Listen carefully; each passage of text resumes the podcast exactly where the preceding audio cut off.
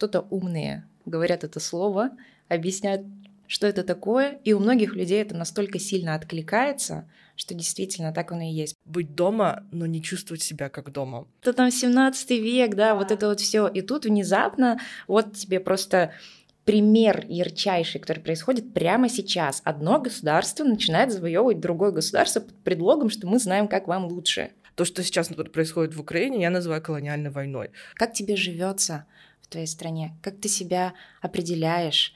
Все ли, все ли в порядке?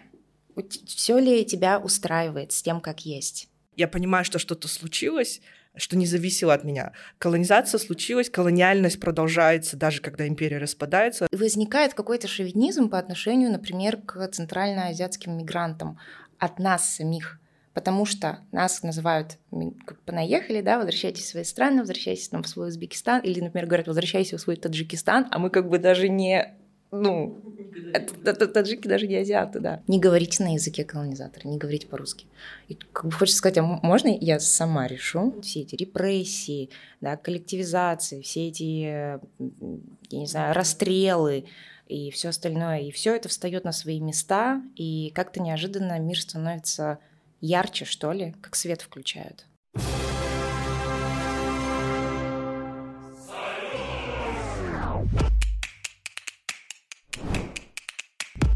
Эскимо по три копейки, дружба народов, коммунизм. Устали от романтизации совка? Мы развеем эти и другие мифы в нашем подкасте «Одеколон».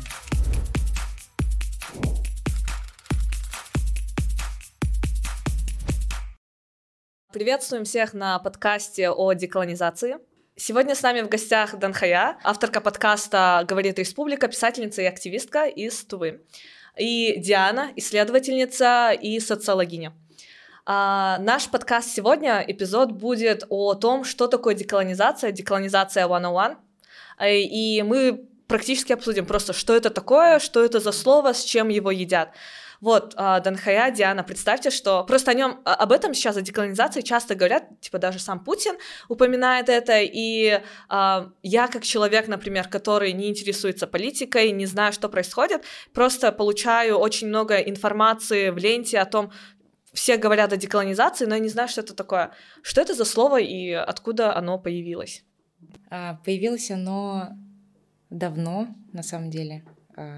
Наши исследователи и исследовательницы, особенно из Центральной Азии, очень много про это писали. То есть это не какое-то новомодное явление, которое появилось с момента полномасштабного вторжения в Украину, нет. А, и корнями оно уходит в тот, вообще в далекое прошлое, в тот факт, что все наши народы были колонизированы а, Российской империей, а, царством, Московией, Советским Союзом, в общем, в разное время все тоже русское государство.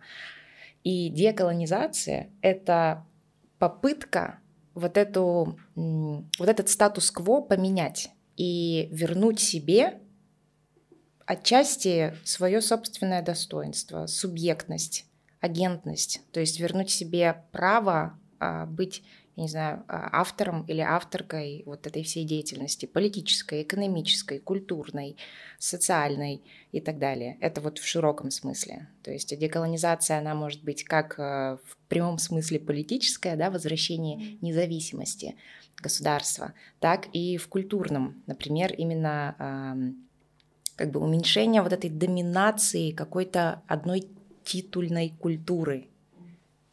Диана.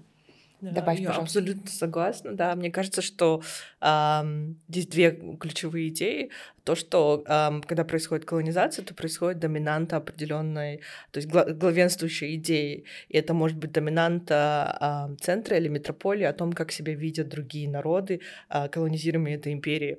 И тут большая, как бы, идет такой дебат, да, был ли Советский Союз империей. Э, мне кажется, он был. Э, не все империи одинаковы, не нужно все империи сравнивать с Британской империей. Разные империи существуют по разным, как бы, разные периоды, и они, э, их ход, как бы,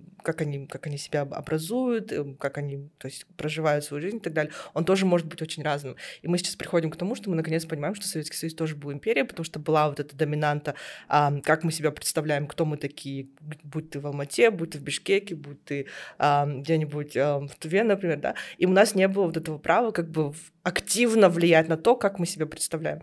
Поэтому это первое, идти против этой доминанты э, не только в политическом, но и в культурном, историческом, э, вообще как бы переосмысляя, саморефлексируя себя.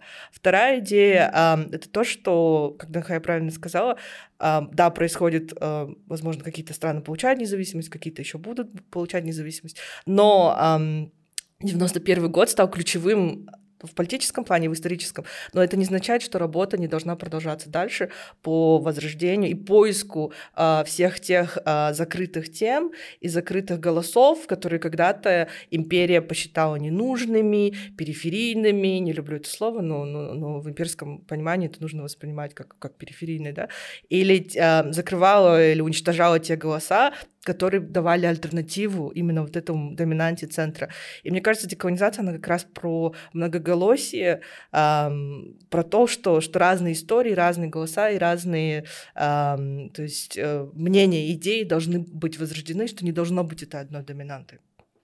Это очень круто. Мне кажется, сама вот эта идея, она очень такая деколониальная, о том, что империи были разные, есть еще много всего непризнанного, и сейчас в ходе всей этой деколонизации нам надо заново вскрывать все эти ящики Пандоры и вытаскивать, и признавать это колонизацией, и потихоньку избавляться от вот этого навязанного какого-то нарратива. Э, э, это очень круто. И, но почему об этом так часто стали говорить именно сейчас в нашем инфопространстве, в, наш, в наших странах Казахстан, Кыргызстан, Азиатские республики. Ну, у нас как бы плотина прорвалась с момента как раз-таки полномасштабного вторжения России в Украину, потому что повод, который э, как бы официально озвучило российское правительство, денацификация, он просто, я не знаю, мне кажется, реально он как бы взорвал наши все головы, потому что мы живем в России в таком шовинистском, расистском, ксенофобном контексте, а, и то есть это, ну, все мы знаем каково это, когда ты приезжаешь куда-нибудь в Москву, и на тебя все равно так или иначе смотрят немножко свысока, потому что они привыка... привыкают, что такие люди, как мы, их обслуживают часто. Ну, то есть там работают в сфере, в сфере услуг, и, ну, в общем, да. И мне кажется, наверное, вот это вот просто неприкрытое лицемерие, оно сильнее всего заставило людей повернуться, наверное, лицом к этой травме, ее осознать, потому что у нас не принято никогда было говорить о расизме, всегда вот это вот «будь выше», это все просто глупые люди, не обращай внимания и так далее. И тут внезапно денацификация, люди осознают, что вообще-то денацифицировать надо кого-то другого. И тут внезапно появляется вот эта тема деколонизации, потому что кто-то кто-то умные говорят это слово, объясняют, что это такое, и у многих людей это настолько сильно откликается, что действительно так оно и есть. Потому что вот мы, например, да, азиатские республики в составе России, вот маленький оф-топ, я когда слышу, как э, казахи или кыргызы там обсуждают э, проблемы внутри своих стран, там говорят, блин, вот там у нас там то, там репрессии, все так ужасно. Я сейчас ни в коем случае не хочу умолять ваш контекст, но я это слушаю и думаю, блин, ребят, нам бы ваши проблемы. Ну, в том плане, что мы такие, ну, реально как бы просто колонии до сих пор в составе Российской Федерации, и когда эта тема деколонизации стала массовой, просто до этого именно в России она была очень такой узкой, наверное, суперакадемической, а, о ней особо в широком, на широкой публике никто это не говорил. Вот. Люди реально как будто бы, как будто все встало на свои места. То есть ты как бы слушаешь вообще, что такое деколонизация, все эти темы деколониальности, вообще вот темы колонии. Неожиданно начинаешь, вспоминаешь, что да, вот все эти репрессии, да, коллективизации, все эти, я не знаю, расстрелы, и все остальное. И все это встает на свои места, и как-то неожиданно мир становится ярче, что ли, как свет включают. Интересно. Мне кажется, я тоже пытаюсь это осмыслить вот в следующем исследовании. А, разговариваю с очень большим количеством людей в разных странах. Я как бы просто всем написала в социальных медиа, пожалуйста, ответьте на мой запрос. И это ощущение, мне кто-то написал, я писала про язык, а, говорите ли вы на своем языке, а, что вы понимаете под своим языком, потому что колониализм — это же тоже насаждение определенного языка, естественно, в нашем контексте это русификация, но это также насаждение определенного какого-то смыслового аппарата, как мы воспринимаем, да, какие-то вещи, как мы себя называем и так далее. И, и с этим тоже нужно в языке бороться. И очень много людей мне начало писать, что как они потеряли язык, то есть именно поколение мое, да, то есть пост независимости или пост 91 года после распада Союза, потому что тут тоже у нас темпоральности очень разные должны а, смотреться. И очень многие люди стали писать, что для них это а, травма, трагедия. И я это описываю как быть дома, но не чувствовать себя как дома. То есть ты постоянно чувствуешь какую-то вот эм, травму, какой-то что ты не, не, не там, не так, что, э, что ты вроде бы и должен говорить, или ты немножко говоришь, но... И вот это вот постоянное состояние, э, как это по-русски сказать, в общем, э, ты все время между контекстов, и ты никогда не чувствуешь, что ты где-то можешь э, вот как найти свои корни, да, как, как есть же э, Камбакшал в растение перекати поле. Вот он везде бегает, как бы крутится, а, но корнями он никогда никуда не, не, не, не врастает. И вот одно из писем, которое мне пришло, оно очень мне врезалось в память. А, по-моему, девушка писала, что я никак не могу найти свое место и кто я. И вот это для меня это очень как бы деколониальное восприятие, да, что я понимаю, что что-то случилось, что не зависело от меня. Колонизация случилась, колониальность продолжается, даже когда империя распадается, она может влиять на тебя очень много лет, может даже столетия, как в Латинской Америке.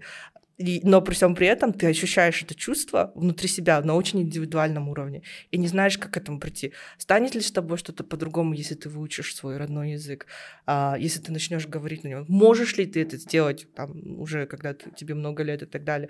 И мне кажется, вот это вот состояние трансграничности или трансбордерность, да, оно очень... Эм, мне кажется, мы все его чувствуем по-разному. У нас, как я говорю, разный контекст. Э, те, кто получили независимость, мы, мы все равно это продолжаем чувствовать. Поэтому в Казахстане, мне кажется, эта тема очень нашла очень быстро отклик среди художественного сообщества, да, потому что они очень-очень сильно и остро чувствуют вот это вот, а, что что-то не так, но как мы сделаем так, чтобы почувствовать себя снова дома. Mm-hmm. То есть вот это чувство, оно, по сути, всегда было. Вот. Мне кажется, вот сейчас, когда вот, если говорить о том, когда контекст начал меняться, это а, вот как раз тоже с а, началом войны, то, а, мне кажется, больше людей начали осознавать, а, что мы действительно были колонией, как это нас сейчас касается, потому что Россия до сих пор продолжает относиться к, к нам как к сырьевой базе, э, ситуации, когда мигрантов отправляют на войну, mm-hmm. даже если у них нет гражданства, обещают, что они легко получат гражданство. И мне кажется, вот в этот момент, когда современный Кыргызстан и людей, живущих в современном Кыргызстане, из-за того, что у нас, ну, сколько почти у каждой семьи есть родственник, который сейчас в России, это коснулось. А, мне кажется, эта тема начала больше подниматься. И, например, среди э, сообщества активистов и активисток тоже эта тема начала подниматься, мне кажется, больше после войны, mm-hmm. потому что она стала супер актуальной, и она вот это то, че, что касается тебя каждый день, потому что эта повестка, она прям остро стоит сейчас, mm-hmm. ну, в, на, в нашем контексте. Да, в нашем тоже. Ну, то есть э, наших родных, друзей, знакомых в наших республиках могут мобилизовать и мужчин, и женщин. А, многих уже мобилизовали, многие уже умерли, эти семьи, которые...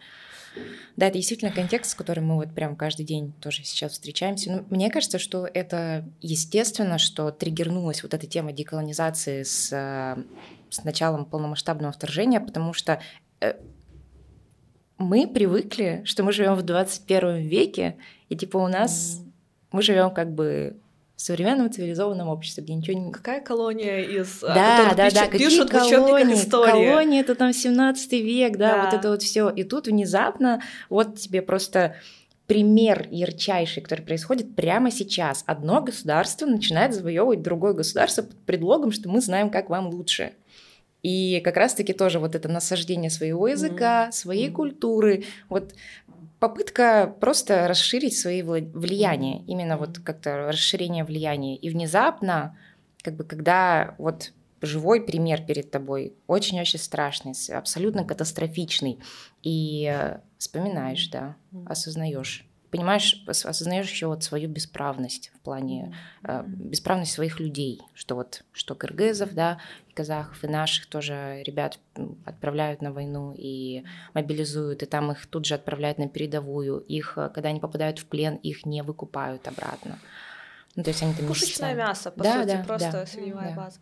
И мне кажется, поэтому сейчас э, везде в медиа появляется это слово, Путин сам употребляет это слово, это потому что э, вот бывает же такое, пока тебя прям не прижмет, ты mm-hmm. не начнешь об этом говорить или что-то делать. И мне кажется, вот война прям прижала всех, mm-hmm. и поэтому это сейчас так активно обсуждается везде. Типа раньше это тоже обсуждалось, mm-hmm. просто сейчас это прям остро стоит обсуждается. Наверное, важно, чтобы этот, э, это само слово не размывали, потому что люди очень да. понимают разные вещи. Кто-то думает, что деколонизация — это там стирание каких-то знаний или стирание каких-то границ. Да, есть как бы борьба определенных республик, и люди могут поддерживать или не поддерживать, но мне кажется, это, это их право говорить за себя хотят они этого или нет. Но как бы вот это вот, потому что я вижу, что сейчас это немного понятия стало раз, размываться, и люди его описывают в очень негативном плане, О, да. приписывая свои какие-то э, негативные сценарии, что случится с Россией. Как сепаратизм? Далее. Да, но ну, и, ну, само слово сепаратизм тоже имеет негативный оттенок, правильно? Да. То есть, когда Казахстан, Украина, Кыргызстан, Грузия а, объявили о своей независимости в 91 году, никто это не назвал сепаратизмом. То, что сейчас происходит в Украине, я называю колониальной войной, а, потому что Россия пытается пытается снова завоевать а, независимое государство, а, которое, по сути, как бы уже имеет свою культуру, которая состоялась как нация, но они хотят его завоевать и говорить еще, что нет, мы вам покажем, как быть. И тут второй момент, что когда случился 91 год, Союз распался, почему я считаю, что Советский Союз это, это все-таки империя? Потому что там была вот эта иерархия, кому-то дать автономную республику, кому-то дать национальную республику, да, то есть как Советская Кыргызская республика или Советская, ужасное слово Кыргызская, Кыргызстан, конечно, но, но но тогда это называлось так. Опять-таки про язык, да, язык тоже колонизирован. А, а при всем при этом Республике Тыва не дать независимость. Как это? Потому что, потому что существовала вот эта иерархия, кому давать какой-то статус внутри Союза, а кому нет. Потому что это статус, потом очень важно же а, в Конституции Советского Союза, которая никогда не использовалась, было понятие самоопределения, право на самоопределение каждой республики почему это право не сработало для всех в 91 году, и почему сейчас люди говорят с вот этим негативным контекстом сепаратизм. По-моему, это право на самоопределение, которое просто запоздало.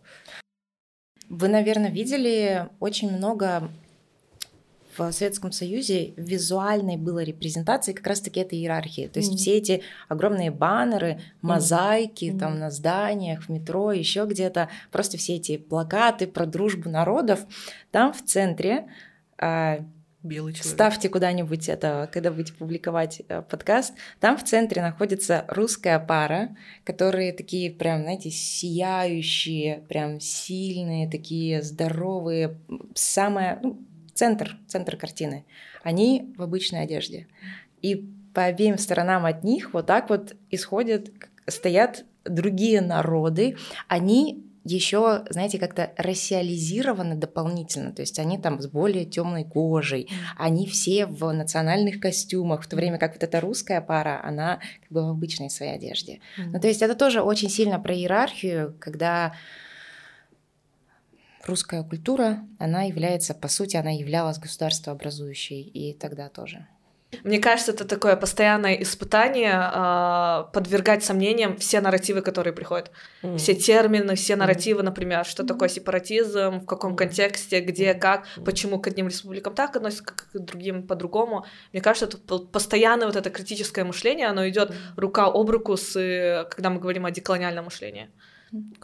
Да, сомневаться это вообще классно. То есть классно каждый раз задаваться вопросом. Э, это не значит критиковать то есть э, ты можешь задаваться вопросами, э, а, а, а точно ли мы добровольно присоединились? Нормальные, абсолютно нормальные, здоровые вопросы про любопытство, про, я не знаю, какую-то заинтересованность к миру, к прошлому, э, к настоящему в том числе. Но оно все сейчас действительно так стигматизировано очень сильно. То есть даже задаваться, то есть даже просто спрашивать, а действительно ли мы добровольно присоединились, это уже такое, типа, отдает душком каким-то mm-hmm. вот, что «а, а ты, наверное, националистка». И само даже слово вот это вот националист. Очень Оно тоже очень да. такое, как бы, как будто бы негативное. Да, да. В Советском Союзе за это в определенный период можно было сесть в тюрьму и никогда не вернуться, если тебя назвали националистом. Угу. Поэтому у нас остается вот этот оттенок от советского периода, что это плохое слово. Да. Националка. Националка, да. А, смотрите, а если продолжаем, да, о представим, что я человек, который ничего не знает, а, а почему для меня это должно быть важным? Что бы вы мне сказали бы? Не, подожди. Мы не можем тебе ответить на этот вопрос. Тут э, нужно... Я лучше задам тебе вопрос. Ты как себя чувствуешь? На каком языке ты говоришь? На каком языке тебе комфортно говорить? Как тебе живется в твоей стране? Как ты себя определяешь? Все ли, все ли в порядке? Все ли тебя устраивает с тем, как есть? Какие у тебя есть вопросы, я не знаю, к государству, к миру? Есть ли что-то, что ты хочешь поменять? И уже, когда ты начинаешь отвечать на эти вопросы, ты можешь, скорее всего, ты придешь к теме деколонизации так или иначе. Но никто не может тебе сказать, почему для тебя это. Как бы оно исходит, мне кажется, изнутри. Гениальный ответ. Спасибо.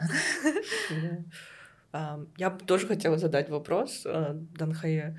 Мне кажется, что наши контексты, они очень важны, но при всем при этом, мне кажется, что диалог с азиатскими республиками и центральноазиатскими республиками, он тоже вот начался недавно. А, и для меня это очень странно, что столько лет нас столько всего объединяет, а почему мы так поздно к этому пришли? Я отвечу своей личной историей. Угу. А, за которую мне очень больно и горько. В общем, я, например, никогда не была в странах Центральной Азии, потому что раньше мне никогда не хотелось. Мне очень хотелось в Европу, мне очень хотелось посмотреть, что там, как там, как там вот эти все там, не знаю, Нотр-Дам, там, бла-бла-бла, а, а посмотреть там Бишкек или Астану мне никогда не хотелось, не было интересно, потому что, не знаю, потому что вот это вот э, есть, во-первых, такая вещь, как внутренний шовинизм, которая очень сильно насаждается, вот эта политика «разделяй, властвуй», когда, ты, э, когда тебя в своей стране называют мигранткой, ты, хочешь не хочешь, в какой-то момент начинаешь э, как-то азарить, ну то есть э, вот говорить, что есть реальные мигранты, а mm-hmm. ты как бы не мигрантка. Mm-hmm. То есть, понимаешь, э, оно происходит как будто бы само по себе на самом деле. Mm-hmm. И есть, э, возникает какой-то шовинизм по отношению, например, к центральноазиатским мигрантам от нас самих. Потому что нас называют как понаехали, да, возвращайтесь mm-hmm. в свои страны, возвращайтесь там, в свой Узбекистан, или, например, говорят, возвращайся в свой Таджикистан, а мы как бы даже не, ну, никогда не были. Таджики даже не азиаты, да. Вот. И поэтому, мне кажется, была какая-то дистанция такая, знаешь, mm-hmm. масса. Я сейчас не говорю за всех, конечно же, но мне mm-hmm. кажется, что есть такая вот тема. Mm-hmm. А сейчас не, неожиданно, когда ты понимаешь, что у тебя, ну, у меня, например, столько общего с вами, со всеми, и неожиданно открывается целый, я не знаю, мир, реально дверь, в которую тебе всегда говорили, ой, да там неинтересно, типа не ходи туда. Mm. А потом туда ее случайно приоткрываешь, видишь, что там целый, там огромные миры, и у тебя с ними столько общего, и, и, и все, и хочется туда хотя бы заглянуть. Mm. И мне кажется, что вот это, это реально была какая-то политика вот это вот разделяй власть, потому что действительно мы же так близки друг с другом, настолько общего, а не дай бог мы объединимся. Или, mm. ну, объединимся в плане просто, что вот законнектимся, будем близки, и поэтому, мне кажется, было какое-то еще очень такое искусственное тоже насаждение. Я бы так сказала. Это очень интересно, по, по сути, потому что это насаждение, оно работало, мне кажется, в наших обществах против нас же самих. Почему вот это, почему у нас до сих пор существует синдром самозванца у многих? А, это потому что нас заставили поверить в то, что у нас нету ни силы, ни способностей что-либо делать за себя, ну, чтобы никогда мы не прыгали выше головы. По сути, такое. Или называть нас отсталыми народами, да, как советская наука всегда говорила. И заставили нас в это поверить, чтобы ну, да. мы ничего с этим да. не делали. А, теперь хотелось бы спросить просто, а как вы лично пришли к деколонизации? Как вы начали свой деколониальный путь? О, да, Диана, мне очень интересно узнать, потому что я знаю, что ты пропутешествовала по всем центральноазиатским странам. Короче, давай, рассказывай. Мы, мне кажется, что это, это да, как бы... Um это очень интересный путь, но когда ты начинаешь его осмыслять, то есть ты можешь жить всю свою жизнь, задаваясь этими вопросами. Опять же говорю, я, я человек поколения независимости, это, мне кажется, немного другой контекст даже от моих друзей, которые родились и, и жили долго в Советском Союзе, ну, долго, как бы там 10 лет, например, прожили или 11. А, вот. Но мне кажется, это да, это с нами всегда, когда я пошла в казахскую школу в первый класс, эм, для меня это было как бы как, ну, натурально, да, то есть это нормально, все так делают, наверное. Вот. Но эм, осознание пришло через чтение, да, когда ты... Эм, когда я начала пер- впервые говорить, что э, моя страна была колонизирована, не, и не только Российской империей, но и Советским Союзом, это был такой очень эм, постепенный процесс, когда ты начинаешь больше и больше читать. И это было, да, такое понимание озарение, наверное. Я помню, как я прочитала про голод в Казахстане в 30-х годах. То есть мы знали, что был голод в Украине. Я была в Киеве, увидела памятник жертвам Голодомора в 2012 году. И я уже знала тогда, что в Казахстане то же самое было, начала это изучение. Через какие-то диалоги со своими украинскими коллегами в то время это очень-очень сильно помогло через чтение Мадины Тластанова, я помню примерно, как бы все это начиналось в один период. И потом, как бы, да, у меня был такой, э, и до сих пор это во мне очень сильно сидит, что нужно понять свой регион, нужно очень много путешествовать по, по своему региону. Э, и я просто начала э, ездить по Центральной Азии. Э, в 2015 году моя бабушка любимая умерла, а она была человеком именно региона, то есть у нее никогда не было этничности, она была против советской власти, она была дочерью врага, врага народа, а, и ее семья, она пришла как бы с таких больших точек, одна с а, Кашгара, то есть то, что сейчас является в Синьчжане в Китае, а другая точка пришла с Ферганской долины. И как бы ее родители жили до момента, когда Советский Союз начал все эти территории делить и давать какие-то лейблы, что вы узбеки, вы казахи, кыргызы, вы казахи. Поэтому она выросла в таком понимании, что этничность — это нечто, то, что привнес Советский Союз, это тоже такая таксономия, да, то есть категоризация людей, колонизируемых людей за счет интересов центра, потому что центру так важно, давайте назовем этих такими и создадим среди них потенциальный конфликт. Поэтому моя бабушка меня воспитывала именно в таком понимании, что эм, все люди люди, этничность это не, не самое главное. Мы не говорили об этничности дома, и мы всегда говорили на разных языках. Она с нами вообще говорила на эм, диалекте полуказахского, полуузбекского. И мне кажется, вот это, когда ты впитываешь это со, э, со временем, как бы Потом, когда я приехала в Узбекистан, я как-то почувствовала, что я дома. Я приезжаю да, в Кыргызстан, я чувствую, что я дома. Um, и когда она умерла, для меня, наверное, это был таким поворотным моментом, потому что она очень любила эм, такие носить платья в старом стиле, да, центральноазиатским, ну, как бы плинт, и они все были сшиты на заказ. А, бархат. А, и мой путь к бабушке обратно начался а, за счет изучения вот этих тканей центральноазиатских. А, я их называю центральноазиатскими, наверное, они называются как-то тоже по-другому. Бархат, адрас, икат, разные формы шелка. я начала просто ездить по всей Центральной Азии, не знаю, я нашла какую-то красоту во всех этих платках, как люди их носят, и что для нее это было очень важным культурным кодом. Этот сундук, который я дома был, заплачу. эти курпешки, которые она делала сама, пока могла. А, и мне кажется, что она вот как-то потенциально хотела нам все это передать. И когда она умерла, я поехала в Узбекистан, потом э, в Туркменистан, и для меня вот как бы находить все эти ткани, э, даже какие-то, возможно, старые на, на распродажах, а, находить все эти сундуки, это был вот такой мой путь к ней обратно, что, опять-таки, мы не возвращаемся в прошлое, мы возвращаемся, ну, мы, мы, мы происходим в каком-то таком диалоге, в котором нет вот этой вот темпоральности, линейности, да, линейной. И поэтому для меня это был такой диалог с ней, в разные моменты моего, моей жизни, а, в которые я постоянно возвращаюсь. Как это да. красиво. Да. И очень грустно. Ну, точнее, прекрасно и грустно ну, тоже. К сожалению, да, для меня это поворотный момент, что а, ее смерть стала таким. Ну, потом я стала понимать, что у нас было столько времени пока мы жили вместе, что... И она постоянно как бы пыталась это передать. И мне кажется, вот эти истории сундуков, это, э, это и есть тоже наше какое-то возвращение в деколониализм. Мы не можем вернуться обратно, я не могу вернуться в года, когда э, ее мама, например, переезжала в Кашгара, да, то есть когда еще не было Советского Союза, э, когда не было таких как бы застоявшихся границ. Но э, как бы в диалоге с, в каком-то моем общем диалоге с ней я могу к этому вернуться. А ты, Данхая, как к этому пришла? У меня история, наверное, негативная.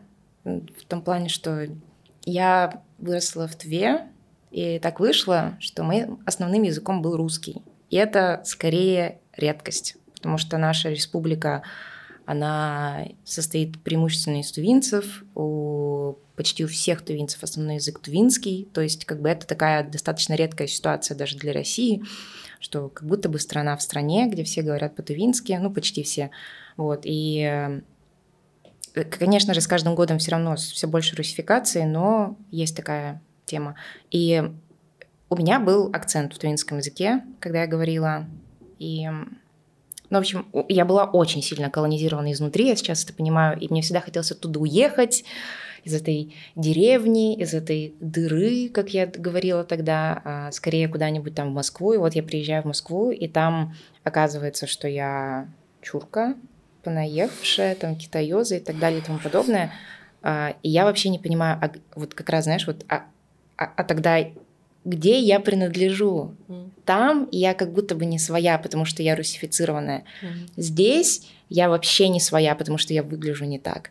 И, а тогда где мое место? Как я могу где мое общество. Ну, то есть мне было прям плохо. Но мне кажется, что подспудно я все равно пыталась встать на сторону сильного, как бы. Mm.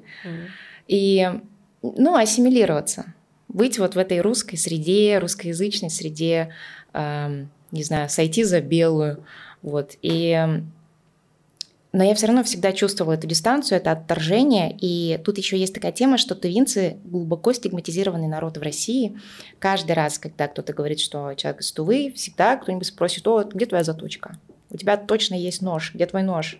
где-то там у тебя есть заточка. Короче, ну это вообще, это все ужасно неприятно, и у меня всегда была такая огромная, знаете, обида за свой народ. То есть это просто огромные, э, как сказать, ужасно противоречивые чувства. С одной стороны, вот есть вот эта вот э, непринадлежность никакому обществу. Mm. С другой стороны, я там не хочу возвращаться в Туву, потому что она бедная. С третьей стороны, меня там не принимают в этой русскоязычной, в этой э, русской среде. С, треть... с четвертой стороны, мне очень больно, почему все как бы обсирают Туву. Mm. Да, я не хочу туда возвращаться, но почему вообще ее все обсирают?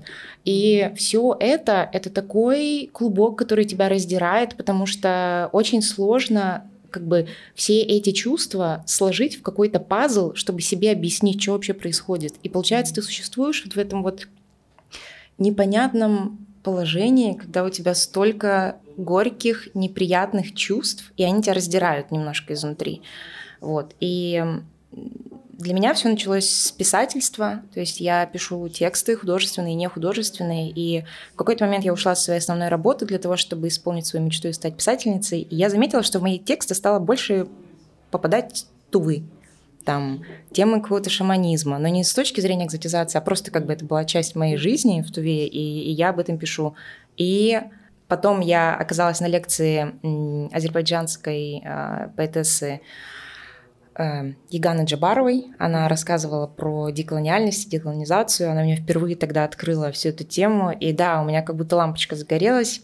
И я такая, о, о, типа, ничего себе. Ну, то есть, я, я не знаю, у меня все как-то встало на свои места, я стала больше читать, читать, читать, и неожиданно стали появляться, знаете, вот эти вот ниточки между всеми этими чувствами, между всеми этими пазлами, они стали становиться ярче, и мне стало понятнее, что вообще произошло, почему так получилось. И когда ты эти чувства, как пазл, ставишь на свои места, неожиданно становится легче.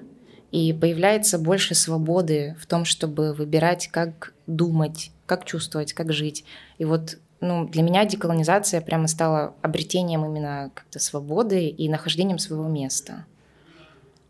Простите, что я так пафосно Ну, говорю. Нет, мне кажется, это очень классно, типа, суммирует все наши разговоры о том, что такое деколонизация, это же, типа, тема нашего подкаста. И мне кажется, это очень классно сформировало, потому что очень многие сейчас выставляют деколонизацию как... а, то есть, например, если ты не говоришь на кыргызском, то ты не, не деколонизированный, поэтому ты не можешь говорить о деколонизации. У нас, например, такие разговоры тоже есть, и мне кажется, это очень важно показывать, что деколонизация — это не просто а, возвращение просто культуры или языка, а это способ мышления, свободный образ а, мышления и того, как ты можешь вести свою жизнь. Так что... Да, есть такое, что вот если ты как бы говоришь про деколонизацию, ты должна говорить идеально на своем родном языке. Что еще? Надеть платок, пойти жить в юрту. Ну да, Ну, то и есть- это не об этом. да. Это по сути о том, что нам были навязаны какие-то нарративы с метрополия, и мы избавляемся от этих нарративов, Мгм. чтобы почувствовать себя свободными, легко Мгм. жить и чувствовать себя в своей тарелке. И Мгм. по сути, если коротко говорить, это то, о чем мне кажется деколонизация в простом ее Мгм. смысле. Ну, я так чувствую для себя. Ну, мне кажется, мы еще тоже должны деколонизировать русский язык, не нужно его демонизировать. Да, да, да. И да, наши страны были русифицированы, это часть колониальной политики. А, все постколониальные или, или страны, которые были когда-то колонизированы, они все сталкиваются с этой проблемой. Кто-то, например, а, все, большинство стран а, Южной Америки а, до сих пор говорят на, на ну, как бы у них доминантный язык, это язык колонизатора, будь то португальский или, или испанский, но при всем при этом, то, что мне нравится в, в Южной Америке, то, что они делают свой язык своим. Есть бразильский, португальский официально, да, и есть португальский, португальский. Они очень будут различаться и по акценту, и по диалекту, и вообще там другая жизнь, потому что язык, он, это же не, не есть что-то статическое. И Он, вокабуляр он же- тоже, он- да, он же живет постоянно сам по себе, у него там постоянно какие-то свои слова появляются.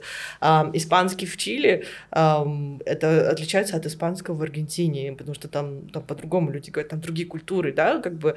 ам, я, не- я тоже не хочу говорить, что культура это тоже нечто статическое, что мы можем поставить в контейнеры, но, ам, но все равно как бы язык это живая как, как бы конституция, да, он постоянно меняется.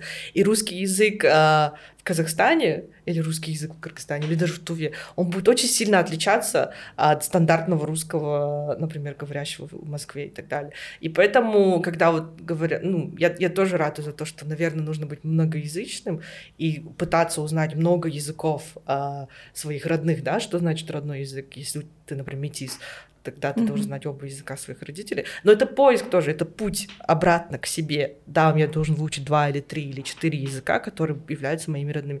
Но ам, говорить о том, что поколение, которое говорит только по-русски, а, потеряно и не может заниматься этими вопросами, мне кажется, это тоже какой-то такой диктаторский подход, что вот я разделяю вас, вы можете, а вы не можете. Ам, ну, а, да, язык очень важен, родной язык очень важен. И он тоже важен в понятии деколонизации, но это не значит, что а, колони- колонизаторский язык нельзя деколонизировать тоже. Да, да, люди, потому что тоже, мне кажется, это тоже какая-то тема распространенная, когда говорят, ну, не говорите на языке колонизатора, не говорите по-русски. И как бы хочется сказать, а можно я сама решу? А, Если говорить об итогах, то я уже сказала это о том, что а, деколонизация это просто как стиль такой свободного образа жизни, и у него нету каких-то границ того, что ты должен делать, на каком языке говорить или как одеваться. Это как раз-таки избавление от того, чего ты должен. Я типа ни- никому ничего не должна. И а, классно, когда мы можем обрести эту свободу, выбирать. Мне кажется, самое важное. И как мы вначале уже сказали, стоит различать деколонизацию, когда это есть формально то, что страна одна отделяется от другой страны, получает свою независимость, и есть а, образ мышления того, к чему мы до сих пор приходим спустя сколько лет независимости, это больше 30 лет, например, в наших странах, э, потому что есть, ам, потому что вот эти все нарративы, они продолжают жить, и Мгм. поэтому нельзя сказать просто, вы обрели независимость, почему вы говорите о деколониализме. Продолжаем жить в этом контексте, над которым надо работать, обдумывать, э, критически мыш- мыслить. И да, есть что-то, что хотели бы тоже суммировать? Надеюсь, будет больше диалога между нами теперь, между нашими. Да, я Да. надеюсь, это будет, э, знаешь, непрерывная болтовня. Да. Спасибо Прекрасно. большое. Спасибо большое, что пришли. А, Спасибо большое, что были с нами. А, ждите нас в следующих подкастах. Да, надеюсь, что этот эпизод поможет некоторым разобраться в своих чувствах, в своем мироощущении, о том, куда себя в этом мире ставить и найти какую-то гармонию с собой. Для этого этот эпизод, для этого мы и провели этот разговор. Мне кажется, мне кажется, он прям очень хорошо выполнил ту функцию, которую я изначально хотела, чтобы он выполнил. Так что спасибо всем большое, увидимся, до скорых встреч! Thank you.